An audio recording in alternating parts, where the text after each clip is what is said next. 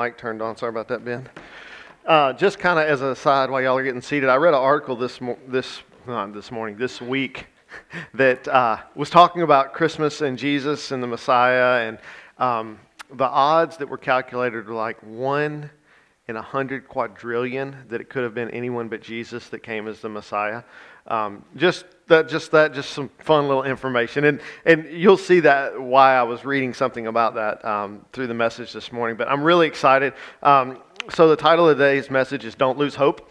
Um, I did know that we were going to be focused on hope before I titled this message, so uh, I'm I'm not going to uh, overplay that, but. Um, when you, I don't know if you read ahead this week, but when you see the, the scripture that we're going to look at in the book of Hebrews today, um, it's going to kind of all start making sense. And so, uh, our goal for today is we're going to start in that, that uh, chunk of Hebrews chapter 10 and uh, th- that we're going to look at today. Uh, it's 26 through 31. But then we're going to kind of transition into talking about the hope of Christmas. And it was really kind of neat to see how God played that out this week as I was studying and, and praying over this passage and praying for you guys. I want to start out like we always do with kind of reviewing. Last week we looked at Hebrews chapter 10, verses 19 through 25. And again, this kind of helps us move into the passage that we're going to be in today. Um, what we talked about last week is that uh, or what the author is speaking of is, is the boldness with which we can approach God. And we talked about last week how that's not necessarily a word, at least that I use very often, but it's something that's significant to uh, our faith and how we can approach God. And that's not a result of our works, but because of what Jesus has done. Um, we kind of took a walk back through the book of Hebrews to kind of see the path that the author has laid out in the book to help us understand why we are able to have that boldness he reveals that this path in increments, um, culminating with the passage that we read last week, how Jesus went through the curtain into the presence of God and then pulled the curtain back and opened the door for us so that we could join God in his presence. And that is significant. And, and I think that it's significant too today and worth mentioning that this hope that we're talking about, this hope that we're singing about, is because of what Jesus has done. And we're going to see that play out in our passage today. So through his life, his death, his resurrection, Jesus, Jesus permanently changes our relationship with God and our ability to approach God and commune with him. And he completed the work that God sent him to do. That was Jesus' call, was to go and redeem his people. That was his purpose.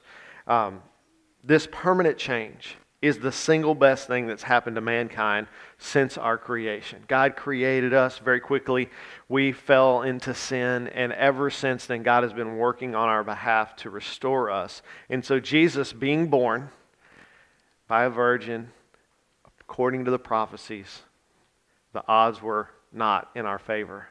But God was working in our favor, and that He's bigger than the odds. Because of Jesus, we now can approach the throne with boldness and we can stay the course with the knowledge that God is unchanging. That's what we talked about last week. And then, in addition to that, God has given us a community of fellow believers to enjoy and encourage one another as we are walking out our faith. In today's passage, we're going to see yet another warning, and I would say this is probably the harshest warning that the author gives in the book of Hebrews. Um, and as a quick reminder before we dive into that, I want us to remember the purpose that this book was written so that we can understand the passage. And I know that I keep saying the same thing over and over and over again, but if we lose sight of why the book was written, we're going to misinterpret what the author's trying to say. So, the author of Hebrews writes this letter to the churches that are being persecuted. And they're being persecuted by their families, by their friends, by all the people that still hold to the Jewish religion and faith. And now these, these followers that these letters are written to who have chosen to put their trust in Jesus are being encouraged by those people to, to forget about Jesus and come back to what is comfortable. The goal that they were pressing in on them was for them to return to their former religion. And this, this is specifically what the author is addressing in our passage today. So we're going to read it and then we'll kind of break it down and go from there. So picking up in chapter uh, 10, verses 26 through 31. For if we deliberately go on sinning after receiving the knowledge of the truth, there no longer remains a sacrifice for sins, but a terrifying expectation of judgment and the fury of a fire about to consume the adversaries. Anyone who disregarded the law of Moses died without mercy, based on the testimony of two or three witnesses. How much worse punishment do you think one will deserve who has trampled on the Son of God, who has regarded as profane the blood of the covenant by which he was sanctified? And who has insulted the Spirit of grace. For We know the one who said, Vengeance belongs to me. I will repay, and again the Lord will judge his people. It is a terrifying thing to fall into the hands of a living God. Wow, what a Christmas verse, right? Watch what happens, okay? In this passage, we see a teaching technique that we've seen in the book of Hebrews many times, and I just want to point it out because it's going to help us wrap our brain around this. Is the author of Hebrews, and this was a rabbinic uh, practice, is they would take something lesser and compare it to something greater so that we can see that if something is true in this lesser thing, it must be even more true in the greater. And you'll see that come to play in a little bit. But in this passage, he's comparing the consequences of disregarding the law and the consequences of hearing the truth of the gospel and then disregarding it. So let's break this down and we're going to make some application. Okay? So let's start with the first two verses. I want to read them again because I want to kind of key in on them. For if we deliberately go on sinning after receiving the knowledge of the truth, there no longer remains a sacrifice for sins, but a terrifying expectation of judgment and the fury of a fire about to consume the adversaries. Okay, I want to point out right from the beginning that the author of Hebrews is not talking about sin in general, but something very specific. And I alluded to this just a few moments ago. There's a temptation for these believers, for these followers of Christ, to walk away from their faith in Jesus for the sake of an easier lifestyle or relational um, comfort. Okay? But here's what the author is trying to help us, and this is point number one for today, is that if we forfeit the forgiveness offered through Jesus, there's nothing left to replace it. The very specific scenario that's being described is a person who hears the gospel, which we define as the truth about who Jesus is, and knowingly denies or rejects it, there's nothing left for God to do. Now, I want to point out that this does not say that they are unforgivable or that they cannot be reconciled. The new covenant was established by Jesus, and the old covenant no longer applies, which is what Christians were being told they needed to return to. And I find this so ironic because of all of the prophecies we've read and sung about many of them this morning about this coming Messiah, the one who's going to come. And we're going to see some of those in a little bit. We're going to get jump into that. But I want us to kind of have our brains around that.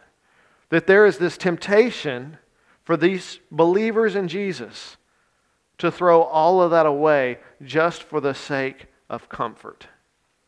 That's what they're being pressured to do by the people that they love. This return of the old covenant is what the author is war- warning the church against. If a person understands what Jesus has done and rejects it, there is no other way for them to receive forgiveness or to be reconciled to God. Again, we've said it over and over and over again. God's plan was to redeem his people, and his plan, his only plan, was Jesus. And they're being pressured to turn away from him. Jesus explains to us in John chapter uh, 14, verse 6, he says, Jesus told them, I am the way, the truth, and the life. No one comes to the Father except through me. Jesus is saying that because he's having a discussion with the disciples. And, and he's telling them that he is about to go away, right? And, and he says, but, but when I go away, you will be able to come to me. And Thomas asked Jesus where he's going and how they can know the way to the Father. And Jesus says, I am the way. You know what's significant about being told something is the way? It's the only way. It's the only one. Jesus is God's plan, his only plan to redeem his people. If Jesus is rejected, all that's left is judgment all that language that makes us uncomfortable in this passage is not Jesus simply condemning people for the sake of it. It's the reality that we face if we reject God's plan for salvation. He said in verse 27, just so we can get our heads in there again, but a terrifying expectation of judgment and the fury of a fire about to consume the adversaries. If we forsake Jesus, if we lose our hope in Him, all that we face is judgment. Those who believe that Jesus is the Son of God and that He died to redeem them, Jesus will be with them on that day of judgment because we're all going to face judgment. And if we have accepted Jesus, if we believed in Him and entered into that covenant relationship with Him, when we face our judgment, Jesus is there with us and God sees His works and not ours. But if we reject Him, we stand before God alone and we face His judgment. The author then brings them back to something from their past that they can understand. He reminds the, the, the people, the church, the results of disregarding the law. This is verse 28 through 31. He says, Anyone who disregarded the law of Moses died without mercy, based on the testimony of two or three witnesses. How much worse punishment do you think one will deserve who has trampled on the Son of God, who has regarded, his prof- regarded as profane the blood of the covenant by which he was sanctified, and who has insulted the Spirit of grace? For we know the one who has said, Vengeance belongs to me, I will repay again and again. The Lord will judge his people. It is a terrifying thing to fall into the hands of a living God. This is that lesser and greater thing I was telling you about. These people were well versed in the law, they grew up in it. They understood why it was there and the consequences of not fulfilling the law. That was preached to them from the time they were born. And they were being encouraged by their families, by their former friends, to reject Jesus and come back to their Jewish faith, to give up on the very plan that God had prophesied through the prophets so long about. The people that were encouraging them to leave their faith in Jesus were those who claimed to be religious, the ones who claimed to know God. The religious were trying to convince these church members that their faith was wrong and that the one that they had previously believed was the correct one. If you got your Bible with you today, or if you're reading it on your phone, if you look at the end of verse 31 in Hebrews chapter 10, you're going to see a little footnote there that points you to Luke chapter 12, verse 5. And I want to read this to you today because I want to show you something pretty neat. Luke 12, verse 5, it says, But I will show you the one to fear. This is Jesus talking. Fear him who has authority to throw people into hell after death. Yes, I say to you, this is the one to fear. Okay, so when I read that, I was like, okay, I got to have some greater context. Let's look at what Jesus is talking about here. So if you back up to verse 1 in Luke chapter 12, it, this is the, the whole context here. He says, Meanwhile, a crowd of many thousands came together, so they were being trampled on by one another. He began to say to his disciples first, Be on your guard against the leaven of the Pharisees, which is hypocrisy. There is nothing covered that won't be uncovered, nothing hidden that won't be made known. Therefore, whatever you've said in the dark, will be heard in the light, and whatever you have whispered in the ear in private rooms will be proclaimed on the housetops. I say to you, my friends, don't fear those who kill the body, and after that can do nothing more. But I will show you the one to fear. Fear him who has the authority to throw people into hell after death. Yes, I say to you, this is the one to fear. Jesus is warning the disciples about the Pharisees, about the religious leaders. He's reminding them that when life is over, all will be laid bare when we face judgment. That's what he's talking about. Those things that are hidden will be unhidden, the things that were whispered in secret will be made known. There was this relationship that happened between the religious leaders and the people of that day that was based on fear, was based on judgment. And the people fear the religious leaders. And the religious leaders use that to their advantage to control people. And Jesus is warning them and he's saying, don't worry about what they have to say. while going against these religious leaders could lead to excommunication or even death, and we see that later with Jesus, that would be better than to stand before God on your own and face judgment with no one there standing with you. Here's what God's showing us through these two verses today in, in Luke 12 and Hebrews 10 31. In both cases, there's a group of religious people who are dissuading others from following Jesus. In both cases, the believers are told to ignore the religious and pursue God. In both cases, the believers are warned about what they will face if they choose to reject God's plan for their salvation. They will experience the judgment and the justice of God. Here's the point that the author is trying to make outside of Jesus, there is no forgiveness of sins. None. Point number two for today God doesn't want us to see his fury, he wants us to know his love. That's why he sent Jesus. He wanted to redeem his people. And, and God has intended to do it in this way.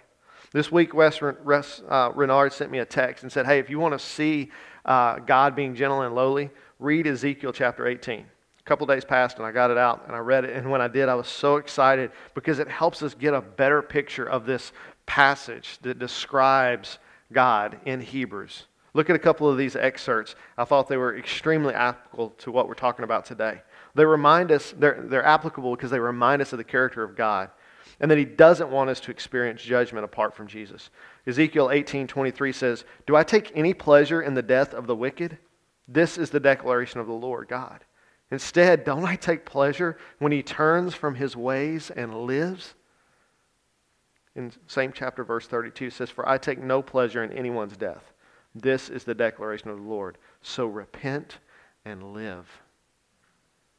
God's desire has never been for us to encounter his wrath. He did not create us in the garden so that we could experience his wrath. He created us in the garden to experience his love, to know him personally. And because of sin, the world is broken, and we have fallen away from that. That's the very reason why Jesus came. That's what we're celebrating at Christmas. Is that Jesus came to fix what sin had broken. Look at what God says his plan is later in Ezekiel chapter 36. This is verse 22 through 29. He says, Therefore I say to the house of Israel, This is what the Lord God says. It is not for your sake that I will act, house of Israel, but for my holy name, which you profaned among the nations where you went. I will honor the holiness of my great name, which has been profaned among the nations. The name you have profaned among them. The nations will know that I am the Lord. This is the declaration of the Lord God when I demonstrate my holiness through you in their sight. This is how he's going to do it. Okay, this is how he's going to demonstrate his holiness. For I will take you from the nations and gather you from all the countries, and I will bring you into your own land. I will also sprinkle clean water on you, and you will be clean. I will cleanse you from all your impurities and your idols. I will give you a new heart and put a new spirit within you. I will remove your heart of stone and give you a heart of flesh. I will place my spirit within you and cause you to follow my statutes and carefully observe my ordinances. You will live in the land that I gave your ancestors. You will be my people, and I will be your God. I will save you from all, uncleans, all uncleanness. I will summon the grain and make it plentiful, and I will not bring famine on you. That's God's desire for his people. When God's saying that you have profaned my name, when you have said things about me that are not true, here's how I'm going to respond I'm going to bring you home. I'm going to love you. I'm going to change your hearts from the inside out. Our redemption, bringing all of people back to himself, is what he desires. This is who he is. This week we read chapter 16 in our life group. Uh, listen to what Dane Ortlund says about God's character in chapter 16. He says, This is why the Old Testament speaks of God being provoked to anger by his people dozens of times, especially in Deuteronomy, 1st and 2nd Kings, and Jeremiah. But not once are we told that God is provoked to love or provoked to mercy. His anger requires provocation. His mercy is pent up and ready to gush forth. Isn't that amazing? He goes on to say later in that chapter that the Bible is one long attempt to deconstruct our natural vision of who God actually is. You see, sin has messed us up. It's made us see God, and we've talked about this a lot through this series. We've been not raised, I would say, but we have learned through sin to look at God as one that is vengeful and that is angry, and that is his natural state. And in chapter 16 of that book and in the verses that we've read today, what we see is that is not God's natural state that his natural state is love, it's mercy, it's grace. That he must be provoked to anger, but not to love. So many around us have lost hope because they don't know who God actually is. They believe the same things that we used to believe that God's nature is wrath, that God's nature is anger. For those of us who have chosen to believe in Jesus, and, and believe that He is who He says He is, we have come to know Him by experience, and we have faith. That faith began as hope. And it was built by God as we grew in our relationship with Him by experience. As we enter the Christmas season, we saw all the things around us that people try to use to fill the hole that they fill in their hearts, that Jesus shaped hole. They hope, but they don't yet have faith. Hope is the precursor to faith. This Christmas season that we celebrate has become a symbol of hope for all of the world. We can rejoice in that. When you talk about Christmas, people associate that with hope. It was hope for God's people when they began to hear of his birth. And it's still hope today for those that find themselves longing for something that is better than this world has to offer. It's God's goal for all people to be moved from a place of hope to a place of faith. That's what Christmas is about. It's about harnessing that hope that people recognize about Christmas and helping them understand that the hope is not from the celebrations. The hope is not from the parties. The hope is not just from the gathering of families, but the hope is because God did what He said He was going to do. He sent His Son to redeem His people. It's God's goal for people to be moved from hope to faith, from wishing for joy to knowing fully the joy that is found in Jesus. This is the lyrics from one of the songs we sang this morning, King of Kings. In the darkness we were waiting, without hope and without light, till from heaven you came running. There was mercy in your eyes. Mercy, right? Not wrath. To reveal the kingdom coming and to reconcile the lost, to redeem the whole creation, you did not despise the cross. There are people all around us neighbors, family, friends, workmates, the shoppers that we bump into. Some know Christ in the way that their hope has been turned into faith. But many of them, though, are still hoping. Perhaps even teetering on the edge, like those that the author of Hebrews is addressing, where because of life's circumstances, they're thinking, man, maybe this Jesus guy isn't all he's cracked up to be. Maybe he's not who he says he is. And we have an opportunity because our hope has been transformed into faith by experience, like the experiences that Miss Debbie shared of hopelessness. This van that was supposed to protect me is broken. And God's like, hold on, I got this. Those experiences are what transform our hope into faith. And we get the opportunity by sharing our stories to help people transform that hope into faith. There are many around us who are still looking for anything that will bring them joy. And during Christmas, we try to fill that void with holiday uh, experiences. And often we do that, but we exempt Jesus from that. Whether those people have heard the truth or turned away, or maybe they've never heard the truth of the gospel, God's desire for them is the same. It's for Him to be known, for them to know how much God loves them. He wants them to understand why we celebrate that the whole world longed for this to happen. Jesus, the Messiah, is born. To jump back to Hebrews for just a moment, what the author is trying to remind the church is we, for hundreds of years, have longed for the Messiah. And this is Him. Don't listen to the religious people who are telling you are wrong. Listen to the God of the universe that sent His Son, whom many of us have had experiences with who knew him personally, who saw him die. That is where our hope should be placed. And I want to end today with a, a passage I did not know that she was going to use Matthew 12, verses 18 through 21. Let's read this together and we're going to pray. Here is my servant, whom I have chosen, my beloved, in whom I delight. I will put my spirit on him, and he will proclaim justice to the nations. He will not argue or shout, and no one will hear his voice in the streets. He will not break a bruised reed, and he will not put out a smoldering wick until he has led justice to victory. The nations will put their hope in his name. That is what we long for. Let's pray. Father, there are so many around us, and perhaps even some in this room, that are hoping for something better. God, it's my, my prayer that right now, in this moment, throughout the rest of this week, that you would help us to find not just hope, but faith and the knowledge that Jesus is better. Jesus is better. It's in his name we pray. Amen.